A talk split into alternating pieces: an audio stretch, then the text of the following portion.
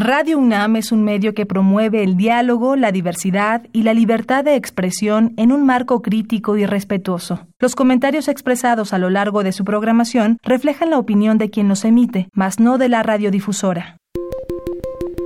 Hipócrates 2.0 Nutrición. Bioética. Estrés. Vacunación. Salud. El Programa Universitario de Investigación en Salud y Radio UNAM presentan Hipócrates 2.0. Investigación y vanguardia en salud.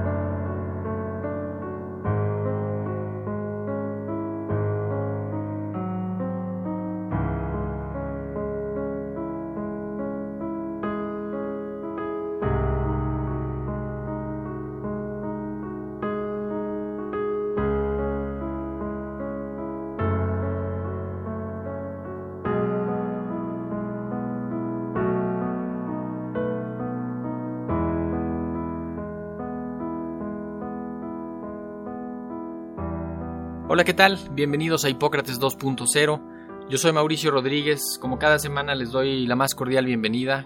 Nos da mucho gusto que nos estén acompañando aquí en Radio UNAM. Para el programa de hoy preparamos un material muy interesante. Vamos a platicar sobre, digamos, la vida, la salud, la obra de Ludwig van Beethoven. Seguramente se acordarán que hace algún tiempo hicimos un programa sobre música y medicina y tocamos algunos puntos relacionados con con las vidas y las historias clínicas de músicos y de compositores. Y en aquella ocasión invitamos al doctor Adolfo Martínez Palomo y quedamos justamente de volverlo a invitar. Así que pues hoy le dijimos que nos acompañara a, navegar este tema tan, tan relevante y que además él ha estudiado durante ya varios años.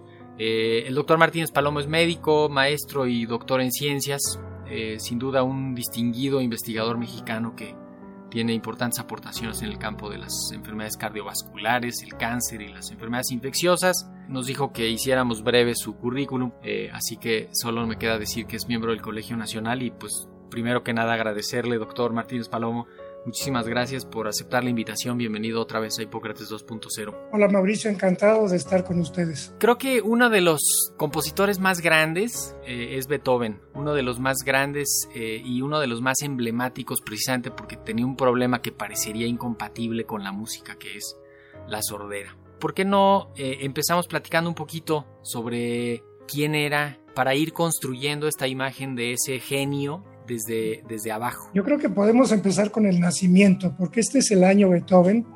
Beethoven nació hace 250 años y el 17 de diciembre de este año se va a conmemorar 250 años de su nacimiento. Esto ha sido un evento que ha sido festejado en todo el mundo y en particular en, Alemania. El gobierno ha dedicado un esfuerzo muy grande para mm, pues, recrear toda la obra de Beethoven y repasar su vida. Beethoven pues nació en una familia relativamente modesta, no pobre como dicen algunas biografías, pero sí modesta. Su abuelo era el músico más conocido en la ciudad de Bonn, el más importante, y lamentablemente tuvo un hijo, eh, se llamaba Johann van Beethoven, que también era músico, pero tenía una mala afición, la afición al vino. Entonces, este hombre era alcohólico, una gente muy sólida, pero el padre no, el padre era un alcohólico que lo obligaba a tocar el piano y lo que quería era hacerse famoso, porque ya para entonces ya la fama de Mozart había cundido, quería que su hijo se convirtiera en un segundo Mozart, para ser rico como el padre de Mozart se hizo con Mozart. Y efectivamente, el pequeño Ludwig empezó a tocar el piano y resultó que era un pianista extraordinario y empezó a tener muchísimo éxito, pero al mismo tiempo el padre, si bien era alcohólico, se dio cuenta que además de ser un buen pianista, tenía ciertas dotes de compositor. Y se le ocurrió ponerlo en manos de un, eh, buen maestro, Christian Gottlob Neffe, que era el director musical del Teatro Nacional de Bonn, y este hombre ayudó muchísimo a Beethoven. Beethoven tuvo una, infancia muy difícil y era un niño, un huraño, un niño ah, poco sociable. Y de hecho les puedo comentar algo que dijo uno de sus contemporáneos. Decía, a Beethoven niño, fuera de su música, no se interesaba en lo absoluto por la vida social, estaba mal puesto hacia otras personas, no era capaz de sostener una conversación, se retraía en sí mismo, estaba aislado y descuidado. Su apariencia externa llamaba la atención por la falta de limpieza. Ello reflejaba una vida difícil, manifestaba, manifestada también en la imposibilidad de progresar en la escuela. Así pues, pero tuvo, como todos los demás compositores, se dedicó durante sus primeros años a, no solamente a perfeccionarse en el piano, sino sobre todo a aprender con sus maestros composición y poco a poco se convirtió en un gran compositor. Eso ahorita sería sería como trastorno del espectro autista, eso, eso sí, que no, suena eso, que era este, un hombre... Si, ahorita lo viera un psiquiatra. Desde niño, no, y ya siendo adulto, era un hombre poco sociable, era un hombre muy descuidado en su apariencia, era un hombre descuidado, vivió siempre solo, por mucho que trató de conseguirse una cena, obviamente le gustaban mucho las mujeres, pero tenía la mala fortuna de que le gustaban ricas, le gustaban eh, eh, jóvenes y algún problema también, que eran casadas la mayor parte. Entonces, nunca tuvo suerte. ese, era el, era el principal problema. Y doctor, el, cuando, cuando dice que es que pienso en aquellos años, no sé si había un acervo musical escrito tan grande como el que podríamos encontrar ahorita. La, la, música que tocaban, por ejemplo, la música que tocaba un niño tan chico, era, era música que memorizaba o que la sabía leer, tenía que haber aprendido entonces primero a leer música. No, ya de niño tocaba el clavecín bien temperado de Bach. O sea, ellos, él se formó estudiando a Bach, él se formó estudiando a Mozart. De hecho, fue alumno de Mozart. No les hago el cuento muy largo, pero fue con Mozart durante varias semanas, pero a Mozart no le cayó bien porque este hombre era muy testarudo, muy testarudo. Entonces le pidió alguna cosa que no quiso hacer Beethoven y no terminaron muy bien. Pero muy pronto empezó el, su problema. Desde los veintipocos años empezó a notar el problema de la sordera y fue cuando ya empezó a cambiar su vida. Él tenía muchísimo éxito era el pianista más famoso a los veintitantos años en, Alemania. Y como eso, como, como pianista se podía ganar la vida muy bien. De hecho, otra de las supuestas ventajas de que se hiciera sordo es que llegó un momento en que ya no podía actuar como pianista porque daba manotazos y no se daba cuenta. Entonces, primero, lo primero que le obligó la sordera es a dejar de ser eh, pianista. Pero esto fue bueno porque en vez de ser pianista se dedicó a ganar la vida justamente como compositor. Y era, era intérprete, o sea, tocaba. Y tocaba, tocaba lo suyo. Pero muy pronto empezó con, con el problema de la sordera y pues discretamente se lo empezó a, a, comunicar a, a, sus amigos y una frase nada más les digo, le dijo a uno de sus amigos, debes saber que mi parte más noble, mi audición, se ha deteriorado cada vez más tal vez se debe a mis problemas estomacales, pero dice, por favor, conserve este asunto de mi oído como un secreto. Él trató de ocultarlo porque eh, se sentía muy mal el hecho de que siendo compositor y siendo intérprete, la gente empezara a darse cuenta de que estaba sordo. Pero la sordera aumentó. ¿Y, se sabe el origen, la causa de, ese problema? Las gentes que saben de esto dicen que era una, sordera eh, eh, sensorial, o sea, era una sordera para lo cual no tendría más remedio ahora que un trasplante coclear o algo por el estilo. No era una sordera sencilla, inclusive ahora hubiera tenido problema para, para resolverla. Pero en aquel entonces, pues lo que le daban eran baños tibios en el Danubio o aceite de almendras, hasta que un médico se le ocurrió darle vino y entonces con eso se sentía mejor, pero empezó a tener un poco demasiada afición por el vino y el pobre al final se murió de cirrosis hepática. Entonces es una vida difícil, pero sobre todo es una vida de la que es extraordinario derivar como un discapacitado, un compositor discapacitado puede hacer una de las obras más extraordinarias en, en la historia de la música. Alguna vez escuché que probablemente la causa de la sordera había sido como algún accidente o un golpe que le pudo haber afectado de niño. Ah, y más que un ya- golpe, algunos dicen que eran muchos y que era el padre que lo abofeteaba en las orejas cuando en la noche, a medianoche, el pobre niño ya no quería seguir tocando el piano y le decía, pues sigues tocando el piano y lo abofeteaba. Entonces, pero bueno, esa es una historia cruel, pero el padre por lo visto era bastante cruel. No sé si lo llegaba a esos extremos, pero sí, fue una vida, una infancia muy difícil en la cual pues se fue so- sobreponiendo. Después le llegó la sordera y, se- y encima se tuvo que sobreponer a eso, aparte de tener una enfermedad intestinal que lo, lo fastidió pues durante toda su vida, tal vez igual o más que la sordera. Entonces fuera, era un hombre, era un hombre físicamente fuerte, pero con muchas molestias aparte de la sordera. Pues no, no se fue a buscar médicos a algún otro lado. Él buscó médicos por todos lados, pero llegaba y decía que los médicos eran unos asnos, que lo único que querían era este, eh, eh, quitarle, quitarle el dinero, pero en realidad ninguno, ninguno le pudo facilitar nada, ni para la sordera, ni para su problema intestinal. Pensemos en el impacto de la sordera. Por un lado, lo saca del, del ámbito de la interpretación y, y no, no, digamos, no, lo, no lo pierde la música, sino que dice, ok, me voy a concentrar en la composición. Es, es absolutamente fascinante pensar en que alguien que no va a escuchar lo que está componiendo componga algo, escriba la música y, y que sea una cosa tan hermosa como lo que logró, ¿no?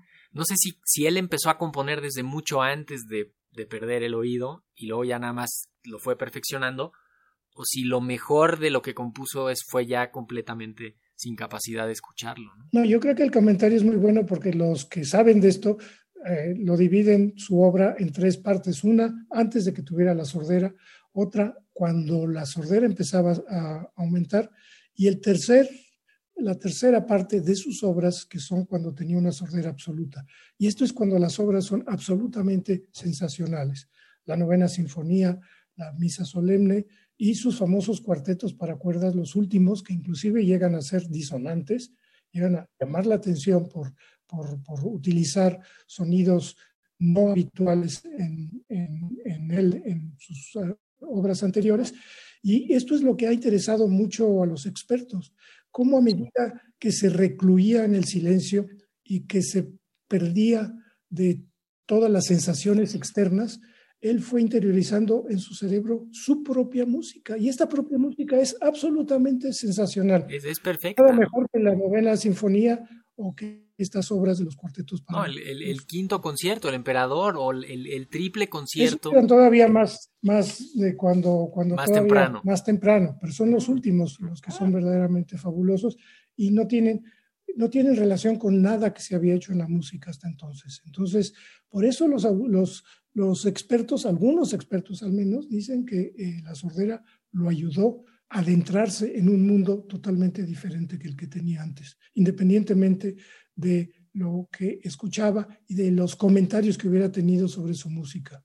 Él era solamente su música. Pero llegó, creo que muchos conocen la anécdota de cuando interpretaba la novena sinfonía, que él estaba dirigiendo con tal éxtasis que siguió, siguió dirigiendo con mucho fervor a la orquesta, pero ya había acabado la orquesta, hasta que alguien lo tomó y le dijo, maestro, ya terminó, lo daba la vuelta y el público estaba aplaudiendo clamorosamente. Ahora, me imagino que, bueno, todo lo que fuera ensayos y eso, pues prácticamente imposible, ¿no? O sea, esta retroalimentación que se tiene al escuchar, ¿no? Incluso para corregir la composición, seguramente no la podía hacer. ¿Qué, ¿Se sabe de algo que ¿no? No, quién le ayudaba No, un poco con esa retroalimentación? La pregunta, Mauricio, es muy interesante porque yo no lo he visto en ninguna de las biografías que alguien lo comente. O sea, la retroalimentación que tenía eran sus famosos eh, cuadernos de conversación, porque como ya no había nada, tenía un cuadernito y entonces apuntaba la pregunta y se lo contestaba a la persona con la que estaba y así. Pero eh, lo que usted plantea es esencial, o sea, su música, ¿qué retroalimentación tenía? Pues ninguna, excepto el aplauso de la gente. Entonces, realmente eso es extraordinario, es como un gran escritor que escribe una novela que nadie la puede leer. Sí, sí, sí, sí. Digo, porque pienso. No solamente en un ciego, sino sordo. Pienso, por ejemplo, en este fenómeno de los Bach que, pues, que escribían varios, ¿no? Y que era, que era más bien como una escuela, ¿no? Que, que varios aportaban y que terminó siendo un acervo increíble. Eh, pero aquí pareciera que era el, el, eh, una, la obra de un individuo que no sé si tenía ahí como un adjunto que le, que le ayudara y que le dijera, oye, esto cómo se oye, ¿no? O, esto cómo lo ven. No, o sea, no sé si, si hubiera habido esa, esa corrección. No he encontrado en ninguna de sus biografías ninguna noción a esto. Yo creo que es fantástico. Lo que salía de su cabeza, lo que salía de su pluma, era lo que quedaba. Era esas obras maravillosas eran las suyas. Ahora, sí se sabe que él tenía una forma de componer pues diferente a la de otras como Mozart, que era relativamente fluido. Mozart jugaba billar mientras pensaba la música y luego ya que acababa de jugar billar se sentaba y empezaba a escribirlas. A Beethoven era diferente. Beethoven tenía que sentarse con el pentagrama y empezar a poner las notas y con mucha frecuencia hacía borrones, rompía papeles, escribía y él mismo la corregía. O sea, él era su ayudante. Él era de verdad que es muy bueno lo, el comentario suyo porque no, no, lo he encontrado. Sí, pienso, por ejemplo, toda la, no había una cultura de la discapacidad, ¿no? Este, si de por sí ahorita este tipo de discapacidades aíslan a la gente, me imagino que en aquella ocasión y en esos años le hacía todavía todo más difícil, ¿no? O sea... No, y además, bueno, el problema es que para la vida práctica no tenía nadie que lo ayudara, entonces por eso se pasaba la mayor parte del tiempo o en su casa componiendo o se iba al café a, fumar y a tomarse una cerveza, pero no tuvo nunca nadie que lo acompañara y que le ayudara. Y algo que también eh, fue muy eh, emotivo es que era un hombre muy humano y muy cariñoso. Tuvo un, no tuvo, obviamente no tuvo hijos, pero tuvo un sobrino, el hijo de uno de sus hermanos, que tuvo un, él quiso actuar como su padrino, lo cuidó, este, y tuvo inclusive que tener problemas muy serios desde el punto de vista judicial porque no le daban la responsabilidad de, sostener y de tener la responsabilidad de, este chico. Y eso lo vivió y lo angustió mucho. Fue un hombre con una vida personal muy angustiosa, pero al mismo tiempo con una capacidad de sobreponerse a todo esto y encima él era muy consciente de que era un genio, eso es muy claro. Este, cuando todavía estaba joven y estaba apenas perdiendo la sordera, en un pueblo Heiligenstadt cerca de, cerca de Viena, escribió a sus hermanos una carta que se conoce como el testamento de ese sitio. Y ahí prácticamente dice, yo me quitaría la vida, pero estoy consciente de lo que tengo, la capacidad que tengo, y tengo que entregarla primero. Entonces fue, es algo muy duro cuando uno lee sus propias cartas y lee este, eh, este testamento que escribió a sus hermanos, es realmente emocionante y muy, pues muy motivador, como este hombre con todos los problemas que tenía, estaba absolutamente consciente de ser un genio y que tenía la obligación de entregarle a la humanidad lo que tenía en, en mente. y, y, componía componía sobre pedido, porque tengo entendido que Mozart sí tenía, eh, pues como que sí había una participación más activa en eso, ¿no? Por supuesto, en el caso de Mozart, buena parte de su obra era justamente por pedido, como lo mismo que le pasaba a Haydn, que estuvo metido en un castillo como 20 años, porque ahí le pagaban para que compusiera y para que divirtiera a, los, a los dueños del castillo. En el caso de Beethoven no era tanto así. Beethoven fue absolutamente independiente en su vida y siempre estuvo opuesto a tener una, un mecenas formal o alguien que le obligara y que le pidiera qué tenía que hacer en cuanto a composiciones. Él fue muy independiente en, en, ese sentido y lo que hacía es que cuando hacía una obra se la dedicaba a un archiduque o se la dedicaba a fulano o a sutano que los habían ayudado, pero no era porque se los hubieran pedido, era él escribía lo que quería, cómo quería. Y, por ejemplo, en el caso de la Sinfonía Heroica, que es famosa, se la había dedicado nada menos que a Napoleón, y cuando se, cuando se enteró que Napoleón se había convertido en emperador, se enfureció, rompió la, la primera página de la heroica y la quitó, le quitó la, la, dedicatoria a Napoleón y dijo, yo no puedo estar de acuerdo con un dictador. Era un hombre liberal, era un hombre eh, con culto, a pesar de que era muy curioso de aritmética, no conocía nada. Cuando tenía, por ejemplo, que multiplicar, tenía que sumar todo muchas veces y sumaba porque no sabía multiplicar. Entonces, si había que hacer 2 por 40, entonces o 8 por 40, tenía 48 veces y sumaba porque no podía multiplicar. Es muy curioso cómo algunos de estos grandes genios tienen problemas serios con la...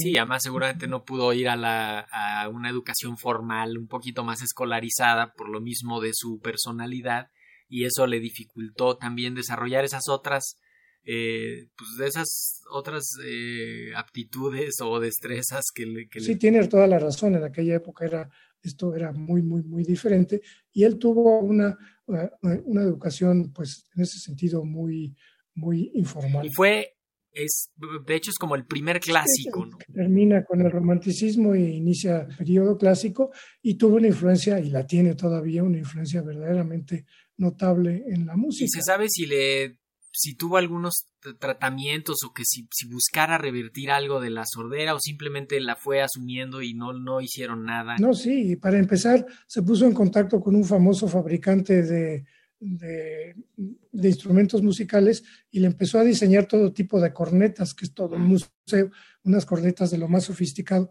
que no le sirvieron absolutamente para nada. También dice la leyenda que él ponía una tableta de madera y la ponía en el piano y sentía las vibraciones del piano y con eso pues eh, algo, algo pasaba. De hecho, le puedo contar una anécdota muy breve. Hace algunos años, con la orquesta del Instituto Politécnico Nacional, este, se decidió hacer un concierto en donde yo presenté la vida de Beethoven y después tocaron una parte de la novena sinfonía de Beethoven y la parte del tenor la cantó un excelente tenor mexicano que es ciego.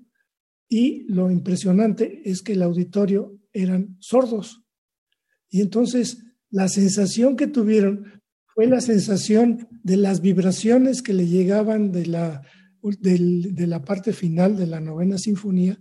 Y al final algunos de estos desprovistos de la, de la audición estaban llorando de la sensación que habían. Entonces fue algo verdaderamente muy, muy, muy, pues muy emotivo, ¿no?